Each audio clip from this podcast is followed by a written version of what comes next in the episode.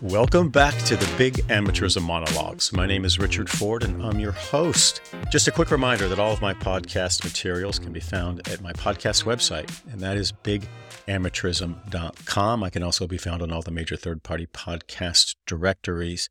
And if you want to reach out to me, you can shoot me an email at rich at cagerredux.com. That's R I C H at C A G E R R E D U X dot com.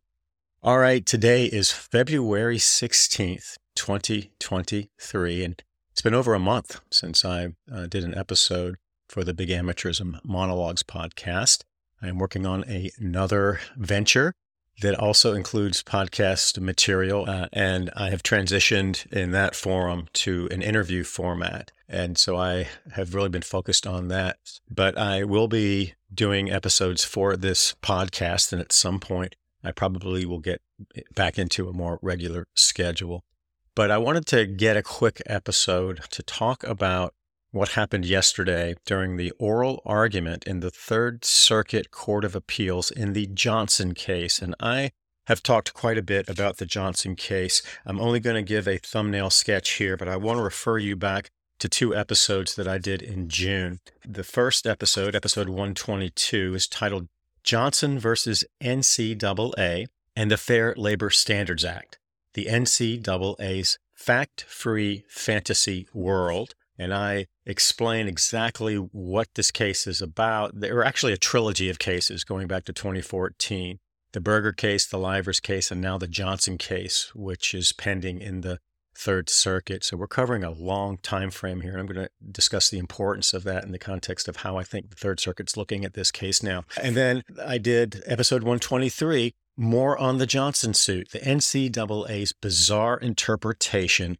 of Austin. So if you're interested in what's happening in this Johnson case, you can go back and listen to those two episodes and you'll get a lot of uh, detailed information on the history of the, the issues that are presented in these three cases, and then the importance of what's happening right now in the Third Circuit. And the Johnson case is about whether athletes can receive minimum wage payment benefits under the Fair Labor Standards Act. And that law is devoted exclusively to minimum wage and overtime issues. While it is a federal labor law, it is completely independent of and has a different purpose from the National Labor Relations Act. And we've had a lot of activity there with these charges that go to whether or not athletes are employees for purposes of that law and then whether they're entitled to collective bargaining. And that dates back to 2014 in the Northwestern case. And these two issues are sort of tied together in the timeline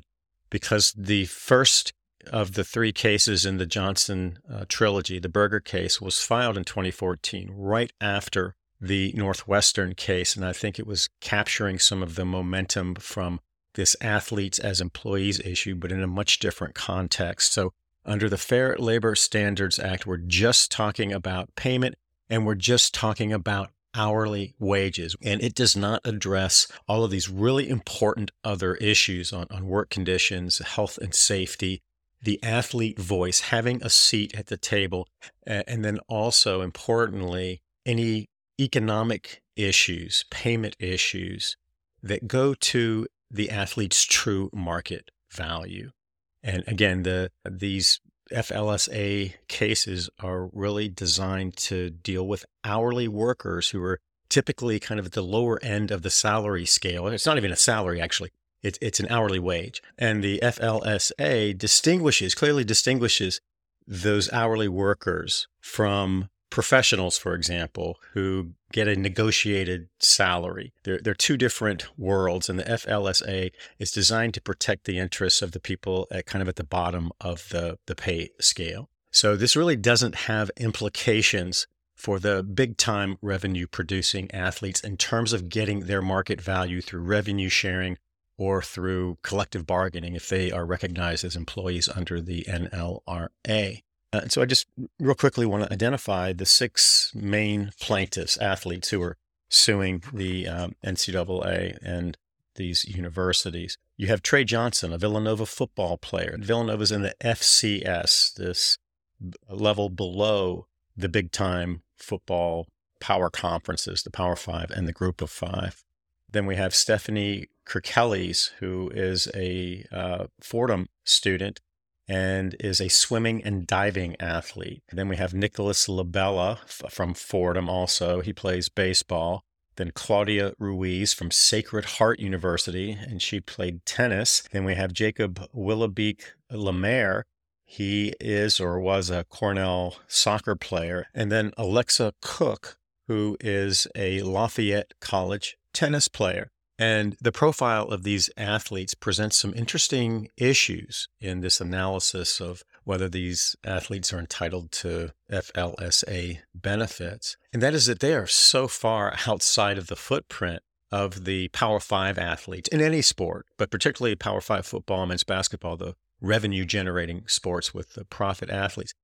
We're, we're looking at, at something that could be pitched as different in kind rather than degree. And that's one of the issues that came up at this oral argument again and again and again because intuitively, I think a lot of decision makers looking at this without having a really deep understanding of the the different stratas of athletes and the categories of interest, you know, across the NCAA and through the divisions, they have this sense that wait a minute, these big time football and basketball programs are kind of in a different space.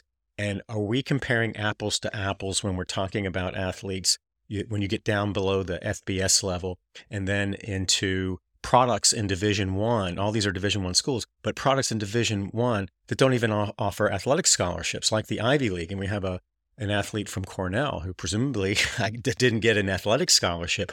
So th- there's some tension there across the products under the broader ncaa umbrella.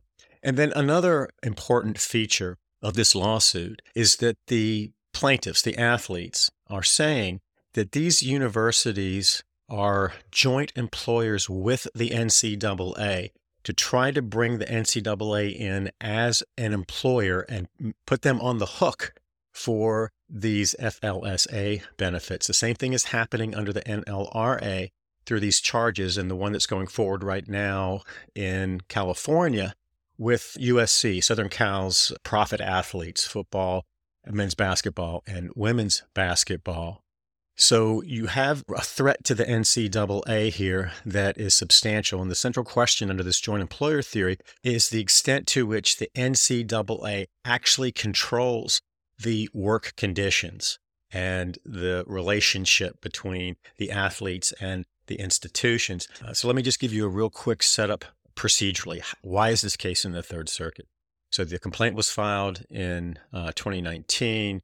And then the NCAA, as it always does, files a motion to dismiss the entire lawsuit on the grounds that this Berger case, which came out of the Seventh Circuit uh, from 2016, basically gives the NCAA absolute immunity under the FLSA, and they don't have to even go through uh, discovery and fact finding. We just put our amateurism trump card on the table, and we win because of this dicta from Board of Regents that I've talked so much about in this podcast that had absolutely nothing to do with the ruling in, in, that case in Board of Regents, but it went on and on about the revered tradition of amateurism and that athletes can't be paid. And since 1984, the Board of Regents decision was decided in 1984, the NCAA had gotten almost absolute deference and fealty from the judiciary because of that offhand language. And the NCAA has basically been able to march into court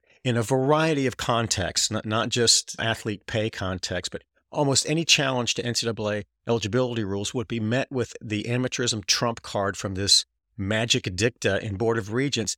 And courts uniformly across the country, federal and state courts both, would bend the knee to the uh, principle, the sacred principle of amateurism, and they would create out of whole cloth essentially judicial immunities. And that's exactly what happened in Berger. And remember, Berger is 2016, so we don't have Austin on the books. And we still have this powerful sense of deference to the NCAA's authority as the sole regulator of college sports and this monolithic, untouchable authority figure, that the hegemon that I've talked quite a bit about in the context of Richard Southall and Ellen Staurowsky's 2013 article, Cheering on the Collegiate Model and Myles Brand's Collegiate Model. This really powerful deference to the NCAA and its propagandized version of amateurism. And that pattern has held true really up until the Austin decision. And I, I guess you could say O'Bannon because O'Bannon was the first case that actually said that the NCAA was accountable under our nation's free competition laws. But the remedy in that case was as favorable for the NCAA as it was for the athletes.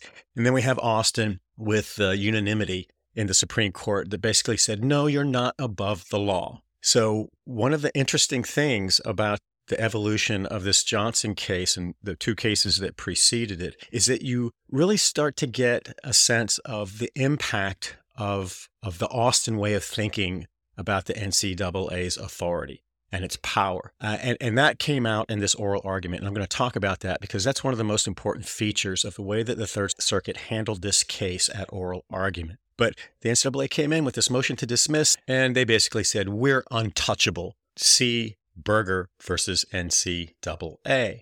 And, and I want to point out an important feature of a motion to dismiss in federal court. And this is what's called a 12B6 motion, which refers to the federal rules of civil procedure, which talks about how you file a motion to dismiss, what the standard is, and when it's appropriate, when it's not appropriate. And the uh, sole question under a motion to dismiss under 12b6 is whether the complaint, the athlete's claims, state a plausible cause of action. And all inferences about the way the complaint is structured, whether it satisfies the necessary elements, all those inferences are drawn in favor of the pleading party, the party who is defending the motion to dismiss. So there's some built in deference to trying to keep the lawsuit alive. And that's important here because all that was being decided on this motion to dismiss is whether or not the case could go forward and not just be kicked out of court. The district court judge, a senior judge, Judge Padova, he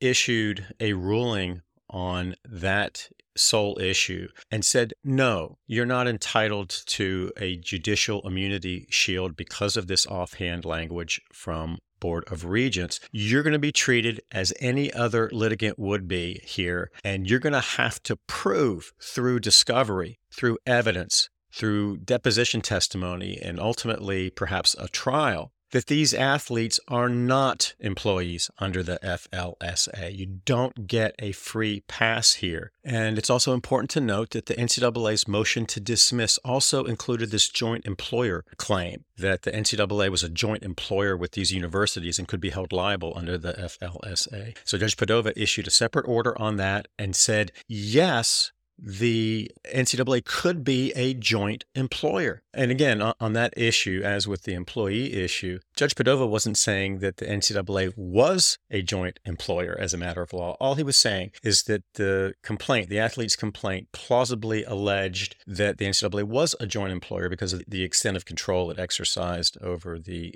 uh, lives of the athletes and, and the institutions.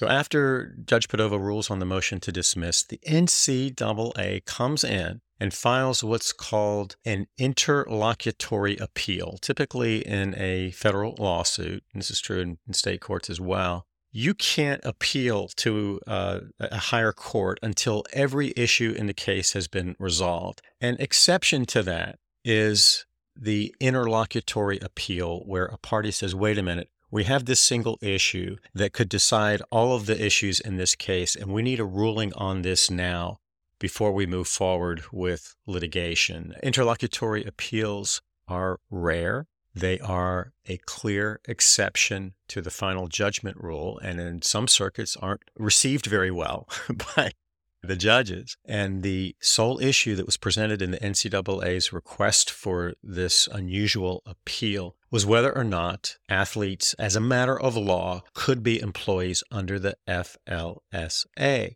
And it's also important to note that these types of appeals are not granted as a matter of right. These are discretionary appeals, and the judges can say no And the reason that that feature of this type of uh, process is so important is that I think a lot of people, myself included, when I looked at this and, and saw that the Third Circuit had accepted this, that the district court had recommended that the, the uh, interlocutory appeal be granted, I think a lot of people believed, as I did, that that wasn't good for the athletes. Because by granting the interlocutory appeal, there was a suggestion that this immunity shield that the NCAA had in Berger that was created out of whole cloth, that that immunity shield issue was a legitimate issue. And I thought, wow, you know, these cases are so fact intensive. And you really can't even begin to answer that question unless there's been fact finding, unless there's been d- discovery. And it just didn't make sense intuitively on this type of case that a court would say, well, we're going to look at an issue that might be dispositive when we don't have the facts to even form an intelligent opinion on whether athletes can be employees for purposes of the FLSA. And so that led me to to wonder whether the the Third Circuit was going to buy this judicial immunity, this absurd immunity that was just plucked out of thin air by the district court in this Berger case and was premised on a really offensive theory and a supporting case that compared athlete, student athlete labor, I'm using student athlete the way the NCAA would here, student athlete labor to prison labor and the exception to involuntary servitude contained in the 13th Amendment, which abolished slavery. It was just a really disturbing opinion from the district court in this Berger case. And then the Seventh Circuit Court of Appeals basically accepted that logic and said, yeah, we're going to side with the NCAA here. But again, that was prior to Austin. This was 2016. And the NCAA was able to put that amateurism based immunity shield on the bench and they won. And they walked away with a easy, quick victory without having to go through discovery, without having to find a single fact, without having to look at the truth of the relationship between the athletes and the institutions. So the case is now sitting in the Third Circuit, and both parties are submitting briefs, their, their position papers on why they should win. And then we had oral argument originally scheduled for December of uh, 2022. Then it was moved to January, then and then to February. So it's taken a while to get to this oral argument. And an, an, important thing happens just two weeks before this oral argument that I think led a lot of people, including myself, and I believe also the NCAA's attorneys, to believe that the, the court was going to be hostile to the athletes' claims, uh, that they were maybe looking for a way out of recognizing athletes as employees. And that was a, let me pull this out, a January 30th letter from the Third Circuit to all of the attorneys. And it says this the parties should be prepared to discuss at oral argument how plaintiffs, the athletes' FLSA arguments might impact colleges and universities' obligations under Title VII and Title IX. And those issues were not argued in the district court or in the briefing on the interlocutory appeal in the Third Circuit. There had been no meaningful discussion about that. And it, it, when I saw this, and this wasn't reported in, in the media, when I saw this, I'm thinking, hmm, the Third Circuit's looking for an escape hatch here.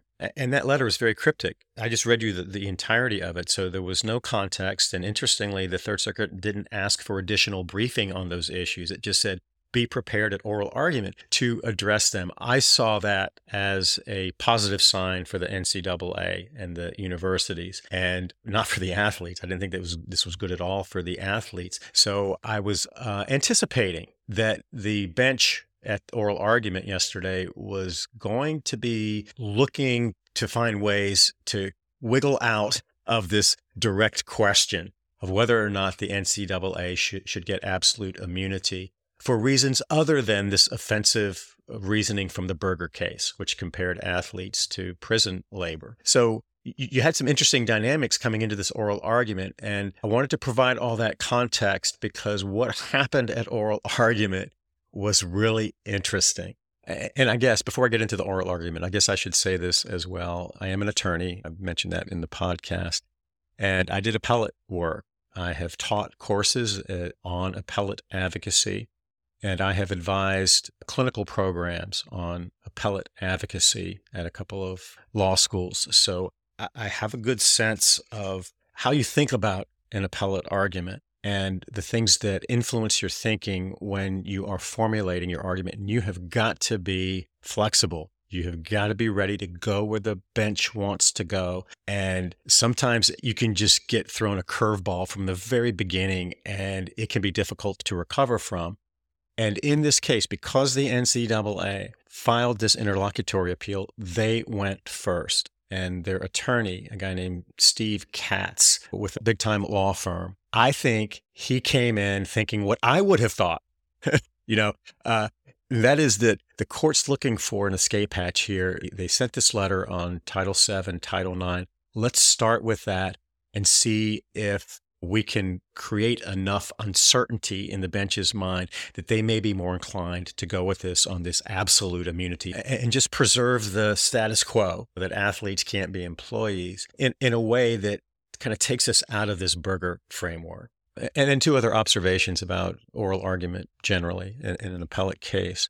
And one is that oral argument is rarely an accurate barometer for how the court actually sees the case or how they ultimately decide it. So I want to put that caveat up there. Two, if you are arguing on a 12b6 motion to dismiss, if you are opposing the, the dismissal of the case like the athletes are, you really want to focus on the standard and the inference that goes against granting that motion and that looking at the allegations in the complaint in the light most favorable to the person defending that motion. And a part of that is to get the court to focus solely on issues within the four corners of the complaint and the issues presented in the lawsuit. You want to keep it as narrow as possible so that you can avoid a discussion about the parade of horribles that might result outside of the four corners of the lawsuit if the court gives the relief that you're asking for. And the flip side of that, for the NCAA here, you want to start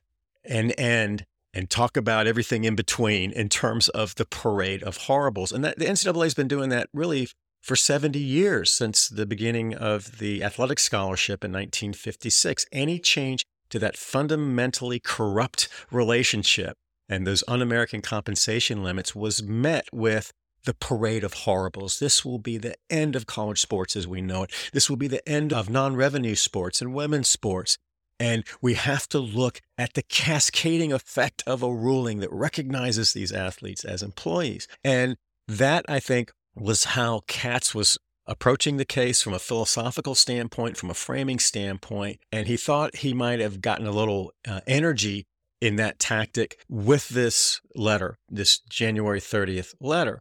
So he opens with those issues, trying to create a sky is falling narrative under Title IX or Title VII if these athletes are recognized as employees. So he did, I think, what most advocates would have done and probably what I would have done under these unique circumstances when you get behind the podium and you're, and you're framing the case. But that's not how it went down because before Katz was two sentences into his discussion on the parade of horribles under Title VII and Title IX, the, the bench came in with that curveball and it was headed right towards Katz's face. And so, you know, Katz had been talking about the unforeseen consequences, the unintended consequences about recognizing athletes as employees. And he talked about the, the potential tension between Title VII and Title IX as a terrible double bind, really trying to get the court to buy into the the parade of horribles narrative and the court just didn't take that bait and they came back really challenging some of the basic premises of the uh, NCAA's business model and the amateurism based model. I guess I should also identify who the judges were. So, and I've said this in prior episodes in the context of the antitrust cases, that you have uh, three panels of three judges that hear these appeals in circuit courts in the first instance. And the three judges in this case were David Porter, who was a Trump appointee, Luis Felipe Restrepo, who was an Obama appointee, and Theodore McKee, who was a Clinton appointee. But I didn't detect an obvious political partisan approach to this. I think there were a broad range of concerns that, that were raised about the NCAA's position here, but there are also some issues that are were much more subtle that lead me to believe that the, the, resolution of this appeal, this interlocutory appeal, and the opinion that the judges may write is going to be in many ways as favorable to the NCAA and the Power Five's strategy in Congress as it is uh, helpful to athletes if the court does what I think they're likely to do, and that is just say, okay, you're not entitled to this absolute immunity. You don't get a free pass. You don't get an immunity shield. You got to go litigate this case. But I think if that opinion, if that decision is coupled with a recognition of some of the, the potential collateral damage that could be done if athletes or employees under the FLSA, that will strengthen the NCAA and Power Five's case in Congress. I'm going to talk more specifically about how some of those issues were raised during oral argument and why I think they could be a problem for not just the plaintiffs uh, in this case, the athletes in this case, but more importantly, the broader movement to try to have these athletes given the same rights as other Americans are and that other Americans take for granted. This is about allowing these athletes to receive the same benefit under the law as any other person or entity in the United States of America. And I think that on this employee issue, which is where the NCAA has drawn a bright line in the sand, that's the hill that they will defend, and that's the hill they will die on. And they haven't retreated from that one iota.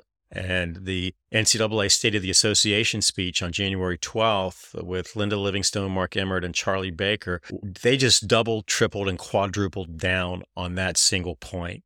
Athletes cannot be employees. And the NCAA and the movers and shakers at the governance level and these Power Five football interests, they are basically transforming the NCAA national office into a lobbying company. They are acting as a satellite office of Brownstein Hyatt, the high powered lobbyists working for the NCAA. I mean, it's breathtaking what they're doing there. But this no employee issue is so, so important to them. And so I, I want to talk now a little bit about how the issues evolved and some of the specific concerns that were raised by the judges and the implications of those concerns. There are a couple of important points to make in looking at the questions that the judges asked and then the advocates' responses to those questions. And first is that you look at the language of the statute here. That's a, a fundamental precept of analyzing any claim for statutory benefits? Do you fit within the protections of this statute? And the uh, FLSA does not specifically exempt student athletes or students generally. So, in the absence of statutory language that clearly addresses the issue, courts apply tests, fact based tests, and emphasis on fact based to determine whether or not someone falls under the coverage of the FLSA. And the broadest test is called the economic realities test, is the economic reality of the relationship between the person seeking benefits un- under the FLSA consistent with the purposes of the FLSA in terms of their uh, employment status. And then beneath that broad test, the economic realities test, courts in, in different circuits have developed a variety of subtests, very specific fact based tests to determine whether or not a, a person meets the definition of employee under the FLSA. And some of this discussion is the battle of the tests. What tests should apply? Of course, as I noted earlier, the NCAA and the universities are saying no test should apply. We don't even need to engage in any fact finding because the economic reality for the student athletes, because of this amateurism trump card, is that they can't, as a matter of law, be employees because student athlete is the opposite of employee, the way that the NCAA has propagandized that relationship. And of course, the athletes are saying, no, you're not above the law. You don't get this amateurism based immunity card. And if the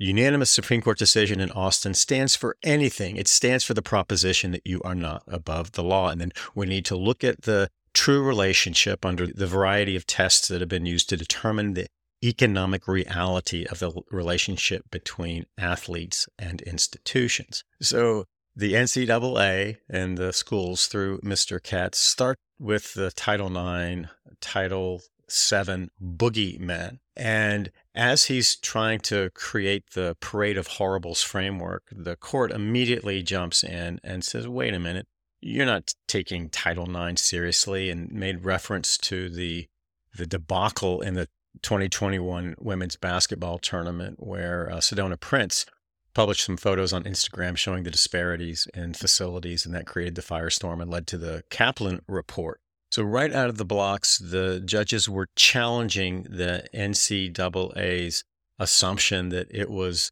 fully committed to Title IX. And, you know, that's not where you want to start if you're arguing for the NCAA. Uh, and then the bench turned to the question of pay and whether the economic reality of the relationship between these athletes and institutions was one of employer and employee. And one of the central arguments that the NCAA has made in this case and other cases is that student athletes are just that. They are primarily students, they are secondarily athletes, and they therefore can't be employees, and that the educational value of being a quote unquote student athlete is adequate compensation for the time that they put in.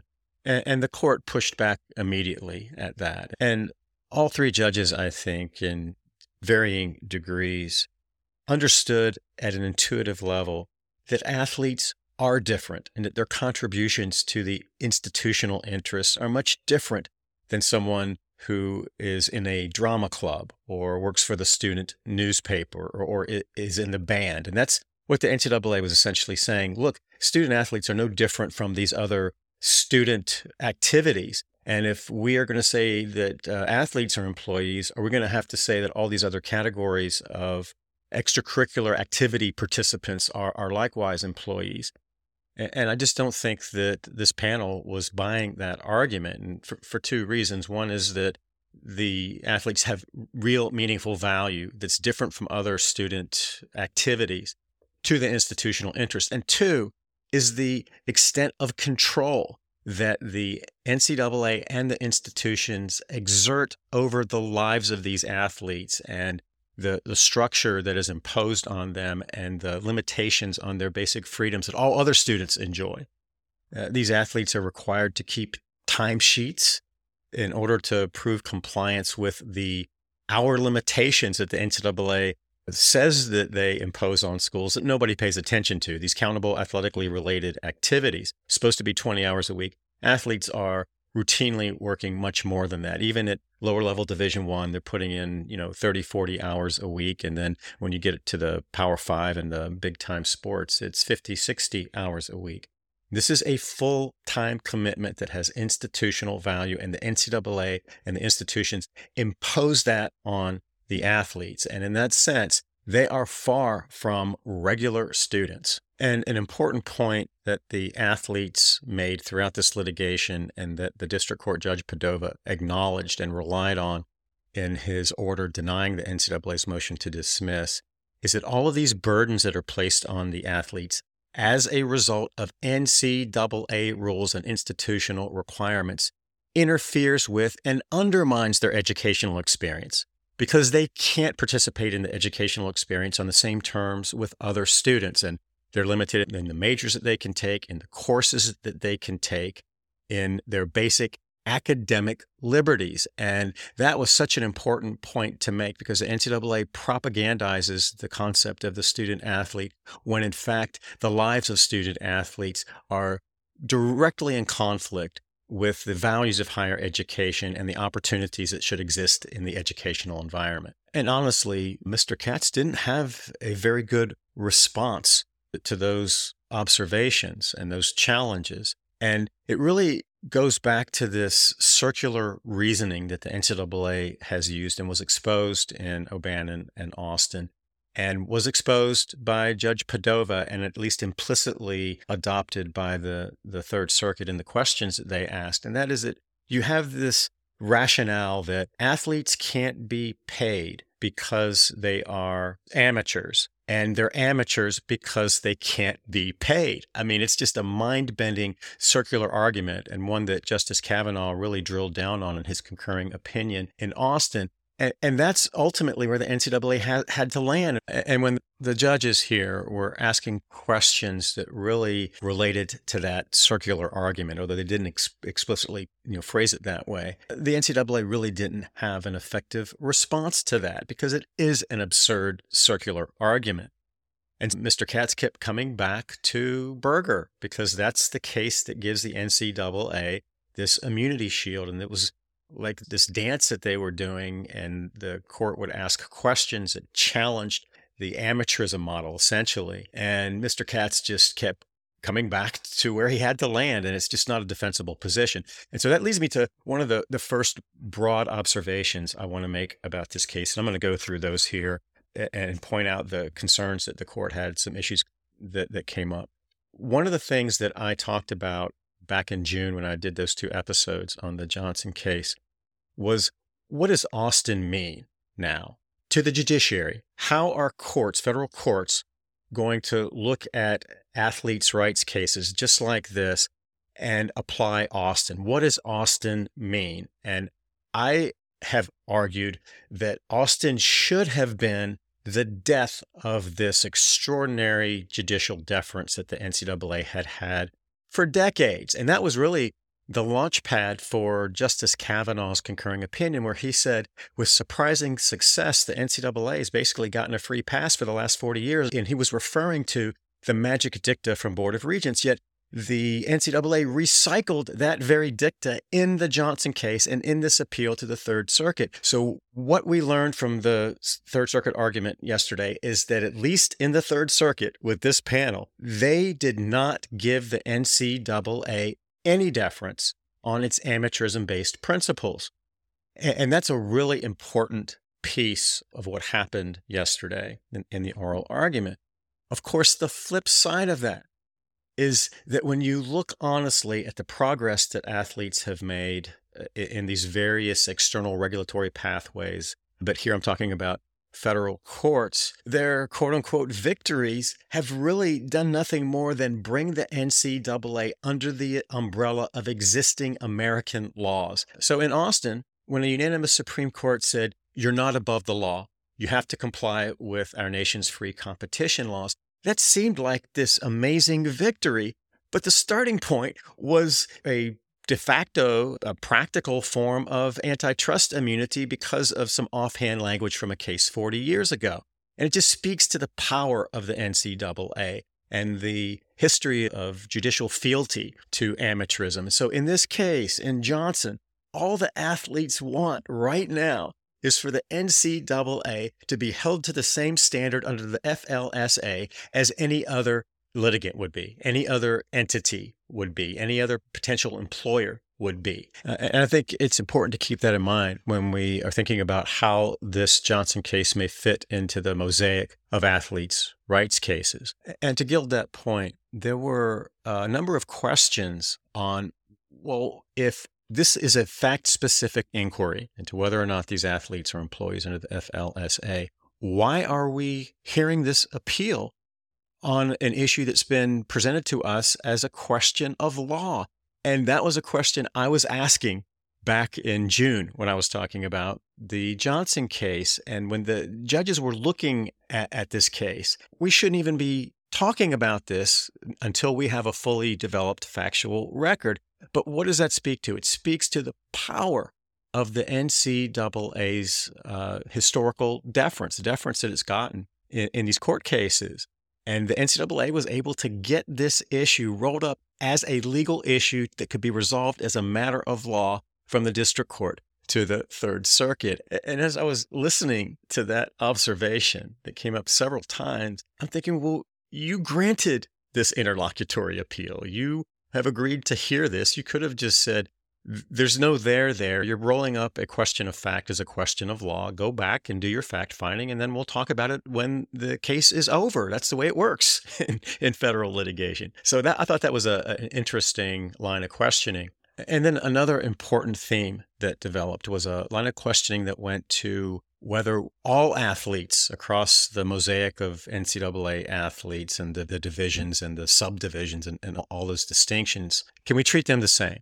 Or are the interests of, for example, Power Five football, men's basketball players different in kind from the interests of the the plaintiff athletes in this Johnson case, which are lower level Division One, and some of them didn't get a scholarship. And I also want to point out, and I think one judge mentioned this briefly, is that in the Berger decision in the Seventh Circuit, the appeal from the district court opinion, one of the three judges, Judge Hamilton, wrote a concurring opinion that went to this very point. And he was basically saying that we had the wrong plaintiffs, the wrong athletes in this discussion, because the, the class of Berger athletes is very similar to the class of athletes that we have in, in Johnson, lower level Division One non-revenue athletes. And he said that's a more difficult case. And he, he went along with the majority in uh, buying into this created out of whole cloth judicial immunity from the uh, Board of Regents dicta. But he said the easy case are the Power Five athletes. And there's no question that looking at their work, what they contribute, that they are employees. But the farther you move away from that obvious professionalized model in the Power Five market and particularly the, the football and men's basketball market, the more difficult it is to make the case for employee status. And again, I think that's an intuitive response to looking across the landscape of college athletes and down Division One into Division Two and into Division Three. And there was some discussion at oral argument about that comparison uh, to Division Two and Division Three. And it's tricky.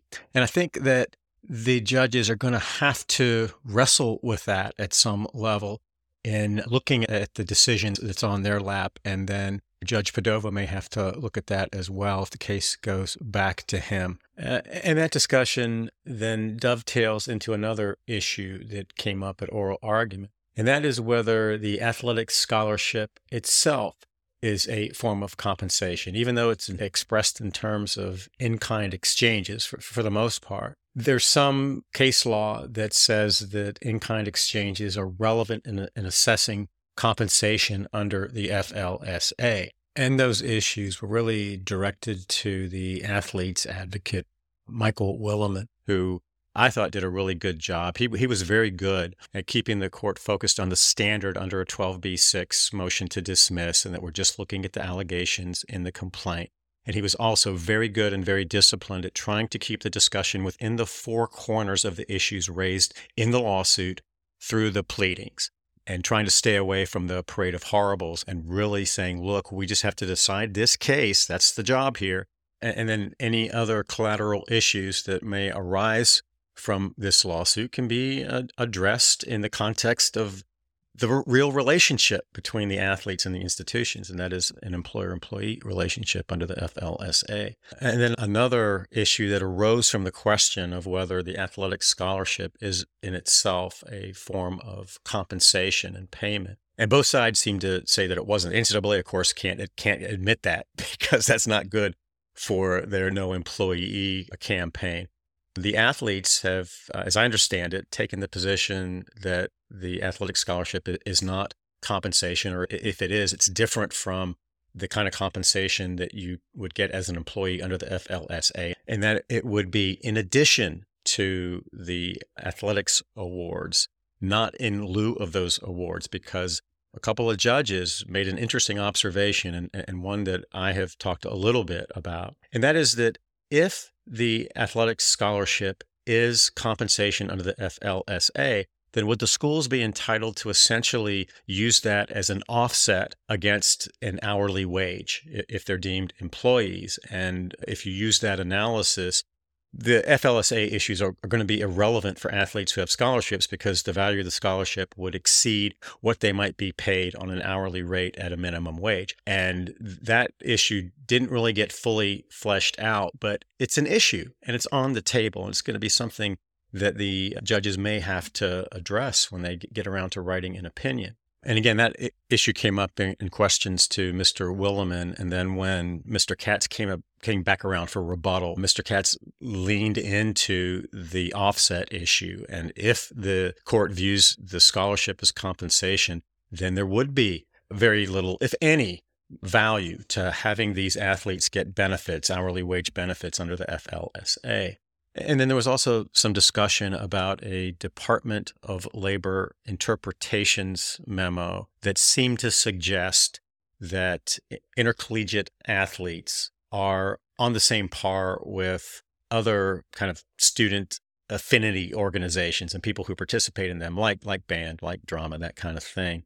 I think the athletes have a good argument in, in response to that. And that's something that the NCAA has leaned into heavily in, in its argument.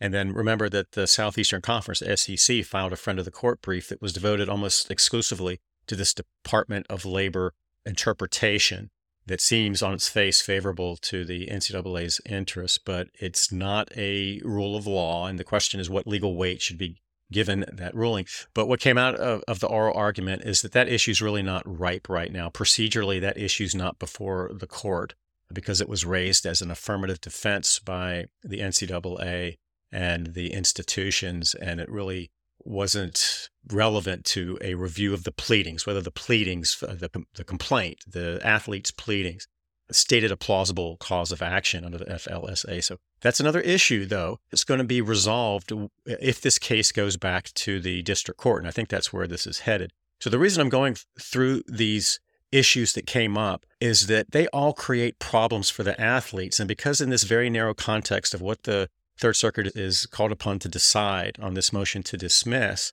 and, and this judicial immunity, there are so many other issues that could be complicating issues for the athletes if and when the case gets sent back to the district court for discovery and, and fact finding. And then we go through the normal litigation process. And then on the backside of that, the NCAA can appeal if it loses and, and can raise all, all of these issues and have a more thorough discussion about them. But to me, one of the most consequential issues that came up during this oral argument was whether this issue of athletes as employees under the FLSA shouldn't be better addressed by Congress rather than federal courts. And that was where Mr. Katz started. And he said, This is a policy question.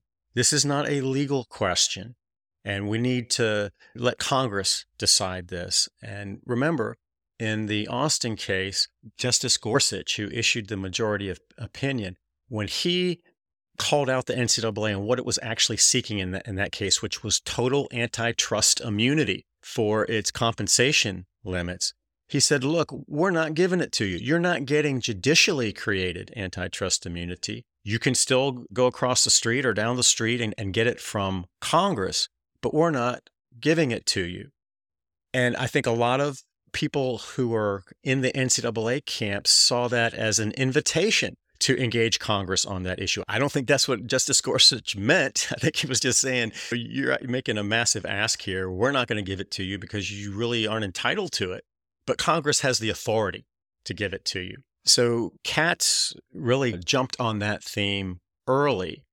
And then one of the judges, I can't remember which one, I, I couldn't tell sometimes who was actually speaking. I didn't have a video feed. I was listening to it. It was an audio feed, and I haven't gone back to see if there's a, a transcript and where we could figure all that stuff out. But one of the one of the judges said this. He said, "Isn't this really a policy question for the legislature? And couldn't we just punt on this and say that Congress should decide?" That to me was a very, very important observation. And when I talk about what I think the Third Circuit's going to decide and what the opinion might look like, I think that's going to be a component of it. And then, of course, even the athletes, when they were making the case on the statutory construction of the FLSA, they said, look, the, the law doesn't specifically exempt athletes from the coverage of the FLSA.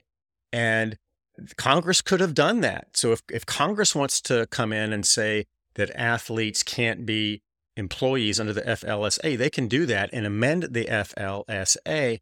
But that hasn't happened. And so here we are, and this is the state of the law right now. I think all three of those arguments that that lean into congressional engagement and having Congress decide this issue could be a real problem for the athletes. And the reason for that is that we want to believe that in Congress, through a policy discussion, through hearings, through a thorough and sifting vetting of the issues relating to athletes as employees, that we will be able to come up with a decision and an outcome on this that takes into account a broad array of interests. And in federal litigation, the litigants want to win. Their goal is to win. They aren't really focused on broader policy issues. And, and there's been a lot of discussion about the limitations of addressing some of these big policy type issues in federal litigation because you can't take into account all, all, of the policy issues. It's it's just the four corners of of the lawsuit and what the law says, what it what it doesn't say. And the problem with that thinking, as attractive as it may be to say, look, let's just have this discussion in Congress, is that the NCAA and the Power Five have owned the congressional debate from the very beginning, and they have defined the issues in very narrow parameters that I argue are even narrower than what you get in some of these federal lawsuits, particularly the antitrust suits. So you had the NCAA coming in with the most powerful lobbying firm on the planet, Brownstein Hyatt, in 2019. They framed the debate. All these hearings were kabuki theater, and all you heard was no, no, no, no to athletes as employees. And that became a, a dominant theme that the Democrats uh, allowed to go forward, even when they controlled the Senate. And I've talked quite a bit about that. But this notion that in this particular debate on athletes' rights, that sending this to Congress is going to result in a more intelligent, broad based policy discussion and then a, de- a decision that reflects a broad based policy discussion is an illusion. It is an illusion. And the NCAA and the Power Five and all of their lobbyists are working double time right now behind the scenes to make sure that if and when this issue is presented properly to Congress and we have a piece of legislation that's actually being discussed, that they control the debate, they control the narrative, and they're going to get a piece of federal legislation that says, no, hell no, athletes can't be employees. And there are four federal bills that have been proposed since 2020 that would make it impossible for athletes to be employees. And it's rolled up under the guise of name, image, and likeness. And that employee issue is irrelevant to name, image, and likeness because the universities aren't supposed to be involved in the nil market. So, how can this employee issue even be relevant in, in, in the context of nil? It's not. And the NCAA doesn't care. They just wanted to get the issue in front of Congress because they will do everything in their power to prevent these athletes from being deemed employees. So now I'm going to do something that I tell other lawyers and, and, and law students not to do. I'm going to try to read some tea leaves in what happened in this oral argument yesterday and give my take on what I think a ruling is going to look like. And I think that it was pretty clear that they're not going to buy the NCAA's immunity shield arguments from this disgusting Berger case and, and the prison labor analogy. It didn't appear to me that they were going to look at the impact, potential impact on, on Title VII and, and Title IX as a way to just preempt the, the athlete as employee issue and preserve the status quo. It sounded to me like they were saying, look, we don't even know why we're hearing this case. This is a fact based determination. You don't get immunity. This case is going to go back to the district court, and then you can make all the arguments you want to make. We're going to have discovery. And then on the backside of that, if there are issues you want to raise on appeal, you're free to do that. I think that's where they are heading on the law. But I think you are also likely to see in that opinion a catalog of all of these collateral issues that could pose a problem. And then you're also likely to see, I think,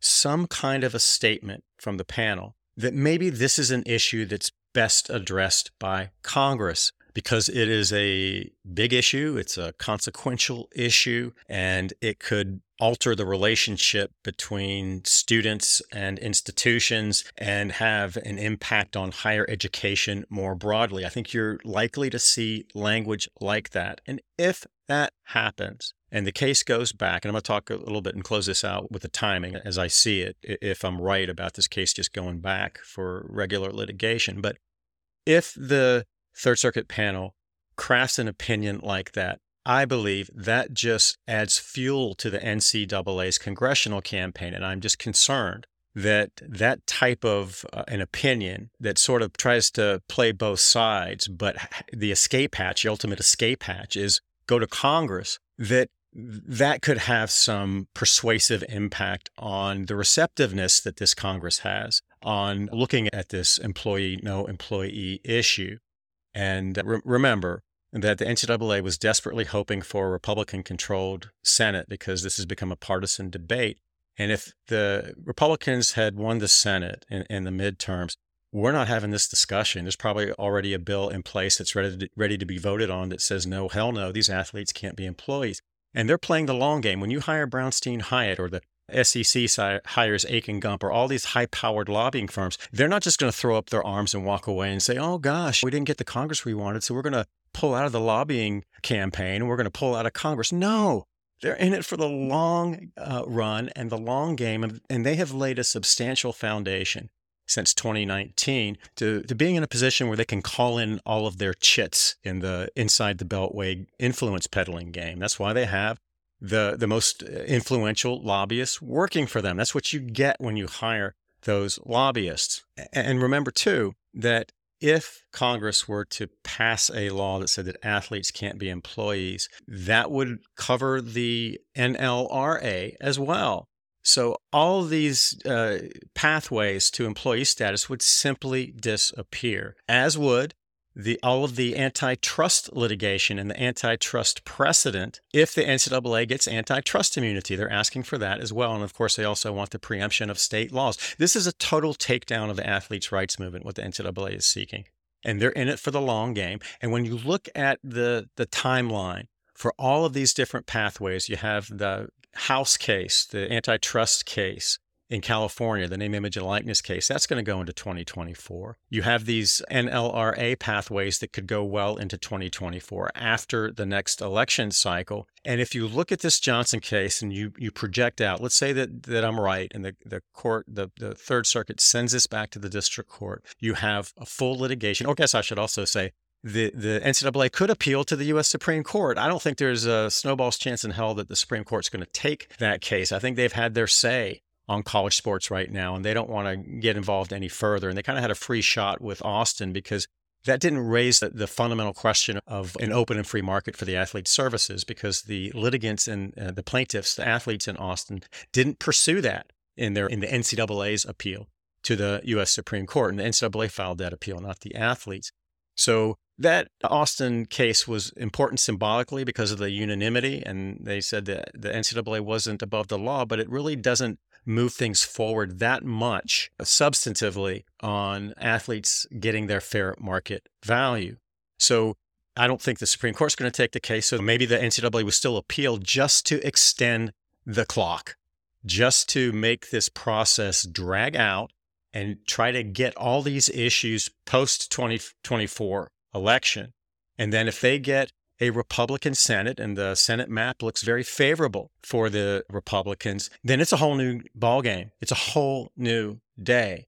So, you know, if you're looking at the timeline, you're going to have a few months before the Third Circuit issues its opinion. And in the Third Circuit, it's normally about five months from oral argument to um, a decision in an interlocutory appeal like this. Then the NCAA appeals to the U.S. Supreme Court. I, that could take months and months and months. And if the Supreme Court doesn't decide to hear the case and it comes then back to the district court, you go through all the litigation. And when the litigation is over at the district court level, then you're going to have another appeal to the Third Circuit on all of the issues that have been resolved at the trial court level and then perhaps another appeal after that if the NCAA doesn't like the result to the U.S. Supreme Court. This could go on for years. All, all these pathways could go on for years. And, and, it's for that reason that I think it's so important that we keep an eye on what the NCAA and Power Five really want here, and that is a congressional bailout.